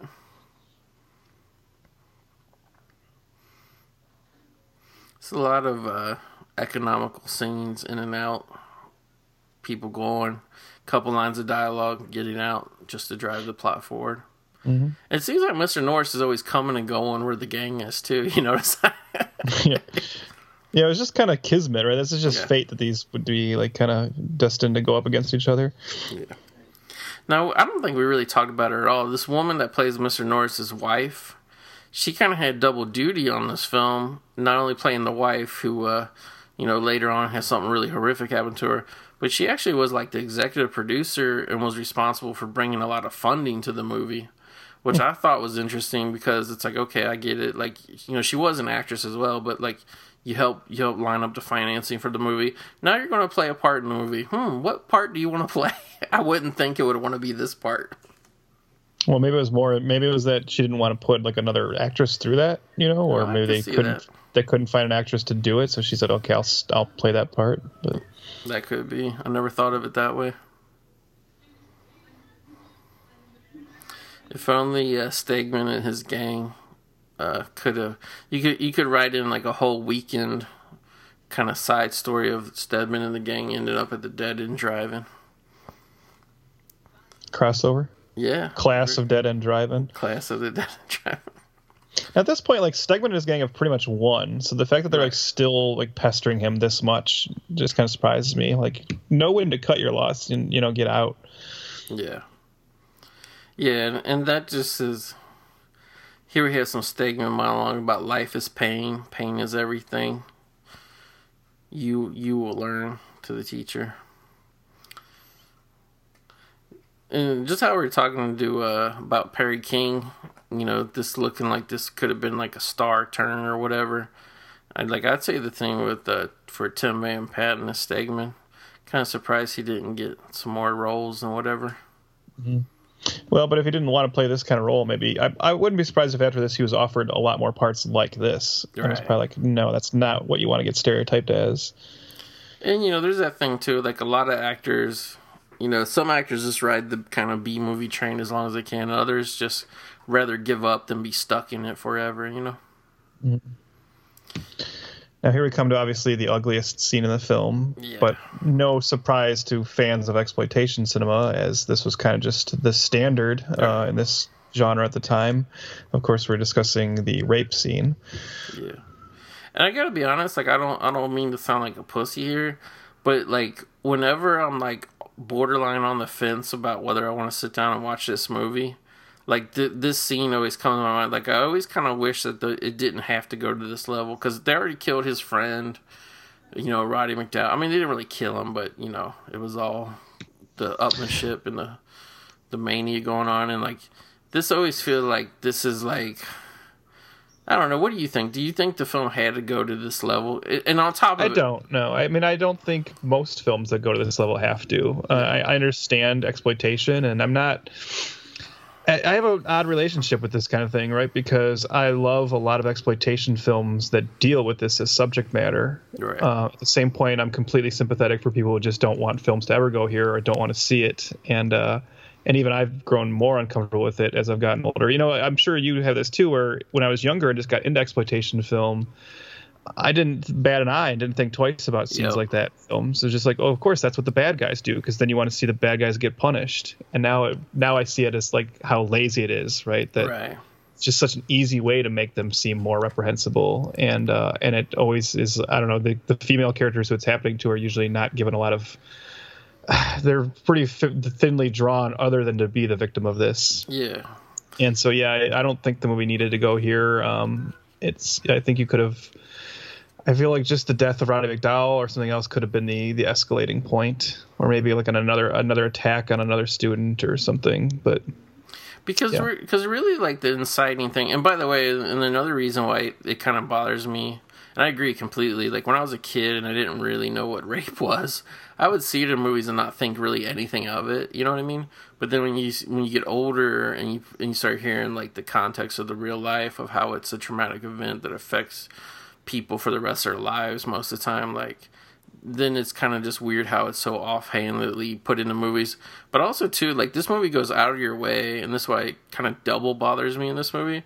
Is like this movie goes out of its way to let you know this woman is pregnant, like a couple months pregnant. Yeah. So it's like then on top of well, it. Well, and the movie also kind of commits the the uh, to me kind of sin of the of using that kind of thing as shock value of if you are going to put that into a film you really got to explore what that means, you know. So like in a film like Irreversible or Elle, which is kind of about you know this this horrible event and the fallout of it. Okay, I can kind of go with you on it, but the problem here is that he never even has another. He never has a scene with his wife after this. Right. They just kind of come to the school and tell him something bad has happened, and that's kind of it, you know. And I don't know. I just feel like they're if you're if you're not going to push it all the way on the storytelling level, then it's just lazy and doesn't right. need to be there. Well, yeah, like basically during the rape, the female of the gang, and that was another kind of level uh, of sadisticness. Is it seems like the female is just sitting there like laughing and taking pictures with a Polaroid camera, but they use the picture, you know, as a way to bait uh, Mr. Norris out of the recital to go chase him. But but really, that's what the reason I'm why I say it's not so necessary is like it's really just the fact that they have his wife hostage, mm-hmm. and he knows like how far they're willing to go already. You know what I mean? Like just her being hostage. I mean, like you could have her get punched, to get roughed up, mm-hmm. whatever. And I feel like that would have been a, like literally enough to make him run out there to be like, you know, I have to like literally save my wife. You know what I mean? Mm-hmm. Like that's why I'm kind of just like the whole. And thankfully, it's like you know, it's it's not super short, and it's not. It's actually not even super graphic. It's just kind of yeah. the way the gang is acting is very disturbing. But um, but yeah, it just I don't I, I don't know if they needed to take it to that level. I'd say it's probably taken that level simply because again, I think it's Lester indulging in his love of Clockwork Orange, and yeah. you know, it's that's what the gang's doing that. And I mean, even to the point where in that scene we suddenly see, you know, now the the poster art we talked about. This is where it comes from because there's an escalation in how outlandish their costumes are. And while they're uh, raping her, the other gang members are putting on kind of like war paint and stuff. And yeah. so now they do look like this kind of more futuristic gang suddenly, uh, obviously because they need to look cool for the climax but it's also definitely wearing the the Clockwork Orange influence on its you know shoulder a little bit more or on its sleeve a little bit more here. Yeah, and the the female, the girl in the gang, um, she actually this is like her even wearing her most stylish kind of mm-hmm. leatherized mm-hmm. outfit in the movie. So yeah, the guys are kind of wearing the same old shit that they wear, but but they've like painted themselves up. And... Yeah, they have like it's really like the Adam Ant like Mad Max face paint kind of going on. I thought I thought I thought uh, you know from an atmosphere level once they kind of go into the bowels of the school here, where it's a lot of shadows and you know just streams of light coming in here and there. I thought all this played really great for like uh, you know how low budget the movie was and whatnot. I thought the cinematography really came through. Like the whole movie shot pretty well, but I thought this stuff kind of popped. It had more atmosphere than even the rest of the movie. Yeah. Now, what do you think is their end game here? Like, is their intention to kill Norris and then do what with the wife? You know, like that's. Yeah, the, the, the, I mean, obviously the wife is bait to get him somewhere. You know, and like they never really go into it, but I mean, I'm assuming because they picked this time, you know, um, I, I think it's just double to fuck up that recital as well. Mm-hmm. But but yeah, like I think definitely. I mean, they're definitely toying with them, but like obviously what they did with the wife and like what they're doing, even what they're just doing to him now, like there there couldn't have been any aftermath of that. Like they would have had to literally kill both of them, you know, or literally like they all would have, you know, pretty much the whole gang would have went to jail. Like I don't care if they're juveniles or not. Like there definitely would have been consequences to this. Whereas like before, like they burned up his car, but it's like you can't really prove it. Whereas you know this is like you can prove it to the point that they even took a picture of what they did to his mm-hmm. wife. You know. And gave him the picture. gave him the picture. Yeah, that's right. yeah, not not the smartest gang. no. But clearly, the uh, you know the outrageousness, the ballsiness of the gang. Here he is entering the uh, the Dario Argento gymnasium. Yeah, this is where you uh, practice um, basketball and uh, Suspiria type witchcraft. but I thought this was some great uh, set piece here with the uh, gang guys swinging down the gym ropes. You know, it's kind of got like a swashbuckling edge to it. And see, like all this really plays. I don't know, kind of actiony and over the top, and that's why, you know, like compared to where something like Death Wish, which is just met with like brutal violence after all the raping and stuff. This this kind of has a little more fisticuffs and fun and play to it. You know what I mean? So this is Death Wish two. Pretty much. but yeah, but you know one thing I will say about this movie is um, I totally when I watch this. Even though these kids are older, I mean, they're clearly not high school age. They're clearly in their 20s and whatnot I, I still felt like Mr. Norris probably could have beat the crap out of all of them. Just oh yeah, you know he's he's a good enough size. He's a good enough build. I mean he's not like super buffed out or anything, but maybe the the the tough one, like the the built one, yeah. like, was that a challenge? Yeah, because that dude, like they do set him up like he knows how to fight more. But like one on one with Stegman, I always thought Mister. He's got that like AC Slater thing going on. Where you're like, I don't remember high school kids ever being that jacked. Yeah, like I don't remember anybody having like clearly defined biceps like that in high school. Hey, that's a doubled up shot. They used that same shot earlier of the the girl coming out and lifting her skirt. Oh yeah. Mm-hmm. Oh yeah.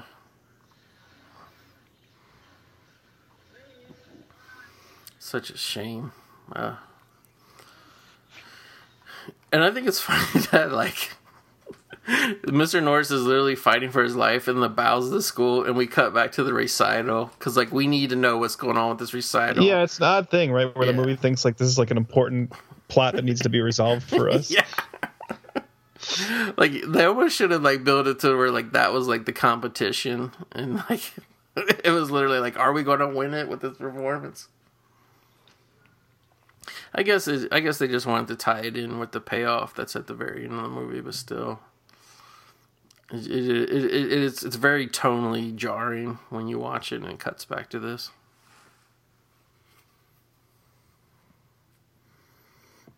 Here we go.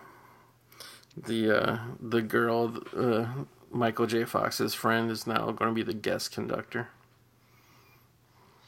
another film that's very much in this vein that this one reminds me of is uh, another favorite of mine, uh, which also deals with the ugliness of, of rape, but then goes into this kind of crazy high school gang warfare kind of elements. Uh, Savage Streets. Oh yeah. Like I mean, not that it makes it any better, but at least that movie has a little more of a cartoony quality to it. Mm. Like with the with Linnea Quigley aftermath, of everything going on.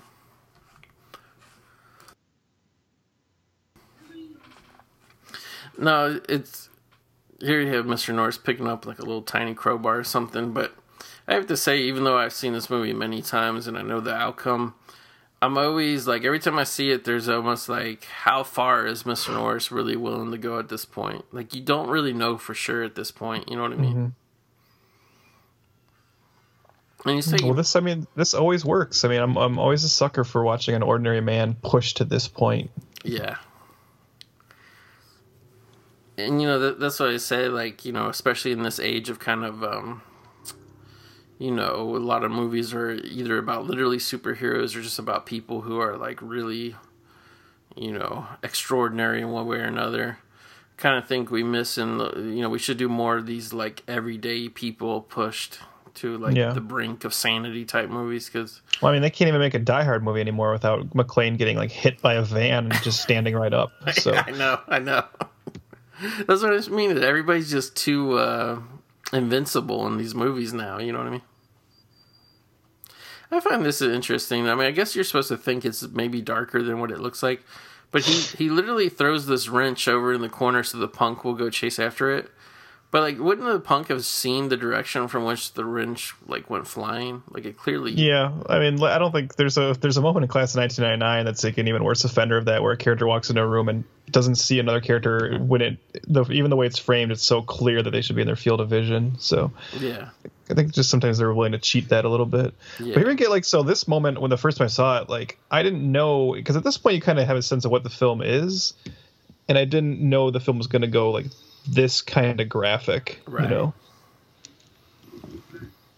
Yeah, it's it's really like um like we said, like you don't know how well you don't know how far Mr. Norris is going to go, but you also really don't know how far this movie is going to go. Mm-hmm. You know, from you know a gore level, a budget level. You know, it's it's. I mean, you can tell it's fake, but it's a pretty good effect here. You know. Yeah. No. So yeah, so they fight over the, uh, I guess the table circular saw there, and first uh, he cuts the. He's fighting the kind of buffed up kind of jock guy of the gang. He's probably the best fighter. So they fight and they get on this table saw, which first he cuts the guy's Mr. Norris cuts his arm off, then eventually just throws his back onto it, which you know slices him all up. So now, if I'm Norris, I'm feeling pretty good at this point because my first one-on-one fight was against that guy and I won. Exactly. Now I feel like, you know, the rest should be easy going at this point. Oh yeah, you could just snap that girl's neck compared to this guy. and the druggy guy, I mean, he's yeah, he's gonna have a knife or something, but I mean, shit, he's he's nothing to be afraid of. Yeah, I mean, I we can, I can take that guy, and I'm nothing special. Yeah, the the bigger guy, just because he's such a large guy, he could put his weight on you and push you around. You you'd, you have to get the drop on him a little bit, but he's not like super tough or anything. Mm.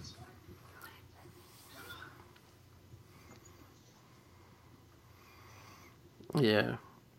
I, I, I will say one thing is I like what do you think about this Trev was I'm kind of you know um, Stegman still has the wife hostage somewhere else but the other members of the gang come in and see the other guy dead they actually do have a legit, genuine, emotional response to the guy being dead. Like that kind of surprised me. Like I almost thought they would be like more cold and non-caring.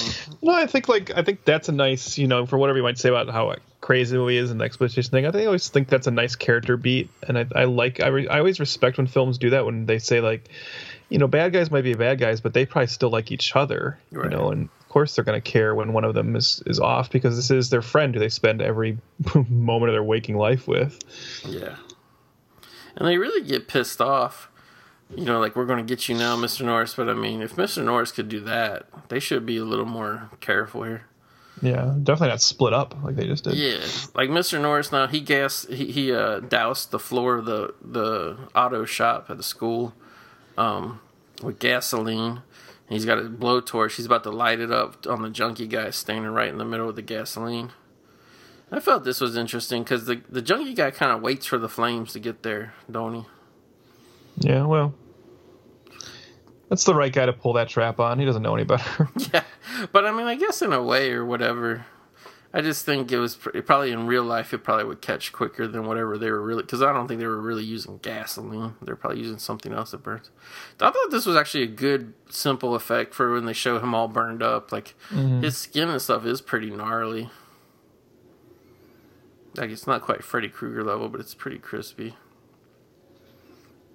Here, finally, Mr. Norris has to fight that big, heavy set guy, and, and, I'll give him credit. Like he's he's got a big wrench and he's bashing the shit out of that guy, and like that guy don't give a shit at all. He actually does have that uh, fat guy, uh, you know, invincibility going on. God, this is so cathartic, though, right? This movie does do a great yeah. job of escalating to the point of like where this. I mean, it's horrible violence that you shouldn't be celebrating, but that's what these exploitation revenge films were great at. Like, you want to see this so bad, and it just feels watching Norris just beat the crap out of him with a wrench just feels like yeah. so cathartic. Now the girl jumps in a car to try to run Mr. Norris over, but not only does she uh, hit this other car that's up on these like giant, you know, it's raised up off the ground, which falls and kills the heavyset guy. But she kind of runs him over. Then she gets mm-hmm. squashed too, so she's she's pretty much dying in the car too. But um, Mr. Norris Norris doesn't help by reaching in and violently jamming her neck over. Yeah, I know. He doesn't give a shit. Although she does give up the location, and I always wonder if like you know, she, she tells him that uh, Stegman has his wife up on the roof, and I always wonder how much of that was like the plan and just like leading Norris into maybe a trap, or how much she just realized in her dying moments that like this wasn't worth it. You know what I mean? Yeah. I really, I really like the the dynamic of them adding a female into the group. I wish it, you know, for whatever reason, could have been fleshed out a little more, like her character a little bit. But I guess there was what five people in the gang. You know, we barely got any one-on-one time with Stegman, so maybe when Lester makes class of twenty nine ninety nine, he'll uh, yeah flesh out a little bit. Yeah, I have to say he uh, he was teasing some of the whatevers for you know the third film that he's going to make. I guess we'll go into it. There was Class in 1999, which was a completely different premise. It was very even more futuristic and sci-fi. That's the sequel. Then there was a Class in 1999 too, which was really just it wasn't. I mean, I guess it's an official sequel, but it's just really kind of bullshit. Mm-hmm. And now he's trying to work on what should be like his third film in the trilogy because he didn't make this one in Class in 1999. And he says the new one's going to take place in a private school. Which I don't know. According to him, that's the only way he could tell the story now because the private school will be willing to cover up crimes or what have you. But I don't even know if I really believe that that much. I feel like I actually, I feel like honestly, with everything that's been happening with school shootings and like the response to it, and Trump talking about arming the teachers, I just feel like now would be a good time to revisit like this kind of territory. Right. And I actually feel like Lester could probably get that made at this point because yeah, of how relevant that seems. So here we finally have the catharsis of you know, he, he uh, Stegman did slash the wife across the chest, but now we have the catharsis of. uh Mr. Norris just literally just beating the shit out of And Stegman really wasn't. He didn't put up much of a fight. He got his ass whipped there, which is great. But now he's hanging. Like he fell through a skylight. Now he's hanging for his life. And this was like they had to like reshoot this just a little bit and trim it up. Yeah, yeah. You heard about that, Trev? Yeah. So originally, right, it wasn't just that Stegman fell. And they wanted the yeah. the audience wanted like Norris to actually be the one who kind of gets the the killing blow on him. Yeah, well, originally Stegman literally like let himself go as like a fuck you to Mr. Norris to be like I'll kill myself, like you know. But they're saying no, like the you know the distributors or whoever were like no, Mr. Norris has to do it. So they filmed this one little shot where he kind of punches towards the camera, meaning that you know he literally made Stegman fall, which I, I actually do think that was the right move. Because yeah. you know like all the torment that the gang does and stegman falls and somehow these like ropes got wrapped around his neck so he literally gets hung in, in front of the entire school. And it's a great stunt. I don't know who really did it. It doesn't look like a dummy but uh, van patten then we get a shot of him like with his eyes disturbingly kind of open still. Almost like he's kind of winking i think it's a good wrap up and, and i think you do even more than others. I think even more than Straw Dogs. Like Straw Dogs is a very good movie, but I don't really feel the catharsis at the end. Here we have the uh, the after crawl says Andy Norris was not prosecuted because because the police could not find anyone who actually saw it happen, which is like a play on like what the police were always telling him. Well, if yeah. nobody sees it happen, which I think that's just bizarre. I mean, you know I mean? yeah, it's a, it's a I, that last credit that, that last text is really strange. Like why it yeah. needs to be there. Yeah, it's it's I don't know. I thought it'd be even funnier if, like, um, to me, I think the the better ending would have been cutting to like the next day or like the next week, and everyone's back in music class and they're sitting there waiting, and he walks in just all bandaged up and everything, and he's just like, "Whew, that was something, huh? All right, let's get back to work." Yeah, I think that's the. I think that actually would be a good ending. Yeah. Like like you come back to school and like the kids are all whatever and maybe even Michael J. Fox has returned to school and he's like, uh, you know, joking around like, hey, you know, I'm okay and shit. But like, yeah, and then Mr. Norris comes in because there really is that element of like a good teacher coming to a shitty school trying you know that that got so like with all the dangerous minds and the stand and delivers and like all those mm-hmm. you know all those kind of cliche the principal another one of my favorites yeah the principal you know i thought that a lot last time i was watching this i was really like how much was the principal really modeled after this i'm pretty sure i watched an interview with uh, lester where he flat out called it like a ripoff really yeah you know because you just never know. There's, there's. I mean, obviously, a lot of these ideas are similar and whatnot. You don't, you don't know. People who made this movie, did they see this other one or not? But yeah, I was thinking that a lot when I was watching this. But yeah, class of 1984. Should we tease the sequel a little bit? I think so. So our, our, idea for doing this was to do a kind of a, a the, you know like a double feature kind of idea. So we're going to also tackle the sequel, which, um, as you already alluded to, is um, quite different. Very I mean, it's a it's a it's a thematic sequel, I guess. Um, yeah. Lester certainly calls it a sequel, but I think they're definitely just two standalone films. Um, it even changes the idea of who's the sympathetic, you know, f- like character in the in terms of its. This time you're rooting for the students against the teachers uh, for reasons I guess we don't need to spoil it yet, but it's yeah. definitely takes it in a more sci-fi bent.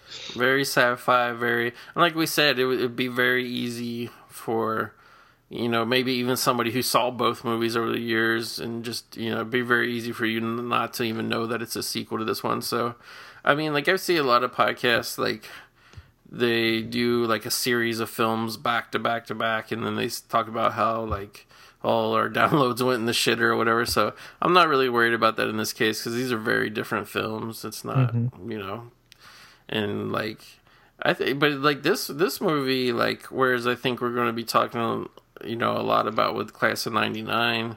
It's great because it's so over the top and fun and just like a blast.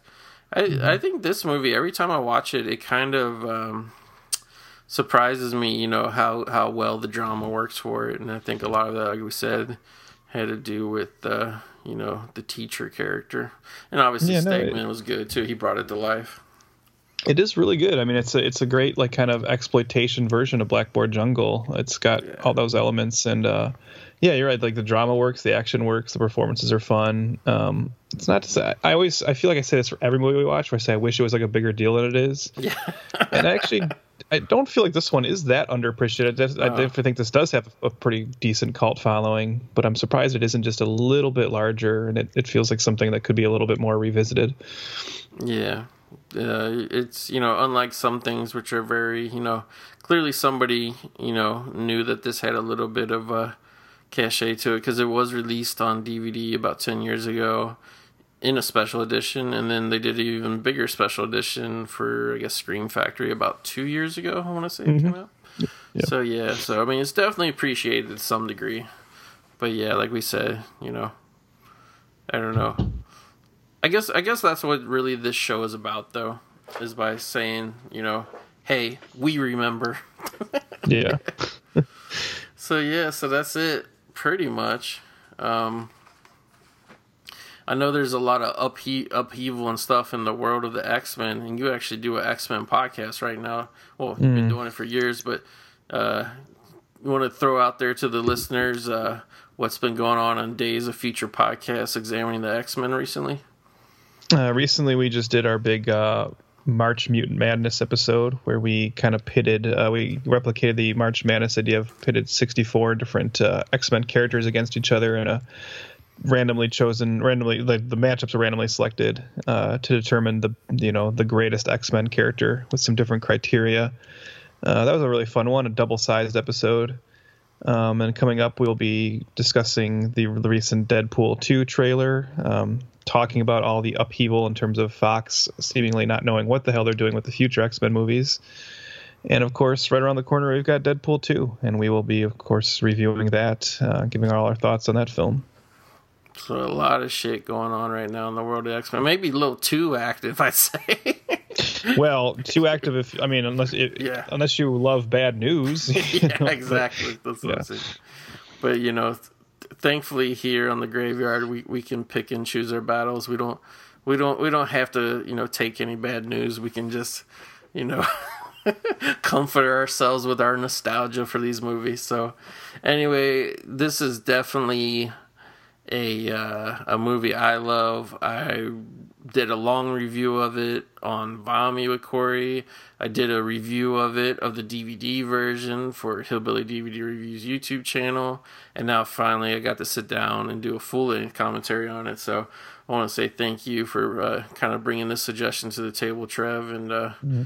I'm sure the next time around, you know, we'll be doing Class of '99, and I'm really interested in. Uh, that's actually a movie I rented a bunch of times. I want to say I know at least two times, maybe a third time, and uh, yeah, it's it's definitely a movie for the ages, so to speak. Like yeah. it, it, in my mind, in some ways, I think it, it, it belongs in that elite class of films like Evil Dead 2, wouldn't you say? I do. Like I like uh, I'm sure I'll say this again when we do the episode, but if you want me to tease like the episode for anyone who, you know, doesn't really know Class of 99 maybe as much as this one is wondering why to bother going and tracking it down before they listen to us or whatever. It's it's a film that I just recently was introduced to. Um, just always just, you know, I, I was aware of it, but I just never sat down and watched it. And it really was one of those cases where you sit down and watch something and while you're watching it you realize like oh my god, I'm watching one of these movies. It's like one of my all time favorites now. yeah. and that's not to say it's like one of the best movies I've ever seen, but like you said, it's just it's one of those movies where like if you have a certain kind of mindset and if you're in a certain kind of film, everything about it is kind of perfect, right? Like it's yeah. it's just such it's just such a blast, and uh, I intend to spend the rest of my days introducing it to as many people as possible and saying, well, if you haven't seen this, you you need to. Um, it's a it's a it's it's a great B movie. Really in a is. way that like I mean I think it's more fun than the class of 84 although 84 is definitely the better film but uh, but they they do make a cool one two punch especially because they're so different and they're actually like it's that thing of like you could actually watch these films back to back as a double feature with your buddies on a Friday night and it's really not going to seem that repetitive because like we no. said it goes off in a different direction. it's actually a perfect double feature because you know the thing about double features is usually the second movie people kind of pay a little less attention to anyways yeah and so class of 84 which has the more dramatic story in which you want the attention that's where people are going to be and then 99 is just batshit insane and ends the night on a high because it's just so ridiculous. And it definitely will pull the people in. And I, I, can't imagine not you know cheering by the end with uh, the climax of 99 exactly. And i don't know why because i've done a few reviews on youtube and some things where i've actually been contacted or had it retweeted or or you know whatever by people involved with these movies. I have a weird sneaking suspicion that us covering this in 99 I have a feeling we, you know, we might uh, be getting some correspondence from uh, Mr. Mark L. Lester. I think he's out there. uh, really taking the pulse, getting ready. So, Mark yeah. L. Lester, if you want to email us, email us at 1980s movie graveyard at gmail.com and we'd be more than happy to read your comments on, uh, you know, a future episode or whatever. Yeah. And I'll just come in and say then, uh, we, we love you. I mean, yeah, like, we love you. We want lie. you to I make love, more. I love this movie. 99 is now one of my favorites. So yeah. I love Commando sure. as well. I just yeah. bought Firestarter on uh, Blu-ray a couple weeks ago. I was watching all those special features. So, you know, Armed and Dangerous. Yeah, Armed and Dangerous. I I still remember seeing Armed and Dangerous in the theater. So we, I mean, we definitely appreciate your film. So yeah, mm-hmm. Mark L. Lester, please keep them coming. Heck, I've even got a little soft spot for a pterodactyl starring Coolio. I haven't seen that one. Um, I'll have to track that down to complete my Mark L. Lester filmography experience. No, that's not going to complete it. He's got a lot of movies. okay. But... so yeah, so everybody, thanks again for you know going down memory lane for uh, with us, and uh, you know just really taking a look back at this futuristic shock value film that you know in the rear view still has a lot to be appreciated about it. Trev, I want to thank you again for uh, obviously being a grave digger here and also bringing mm-hmm. you know the class of series to the table. All right, everybody, thanks a lot, and we'll be seeing you soon in the night. Well, I was going to say the 1980s movie graveyard, but it's just the movie graveyard. Yeah. All right, later.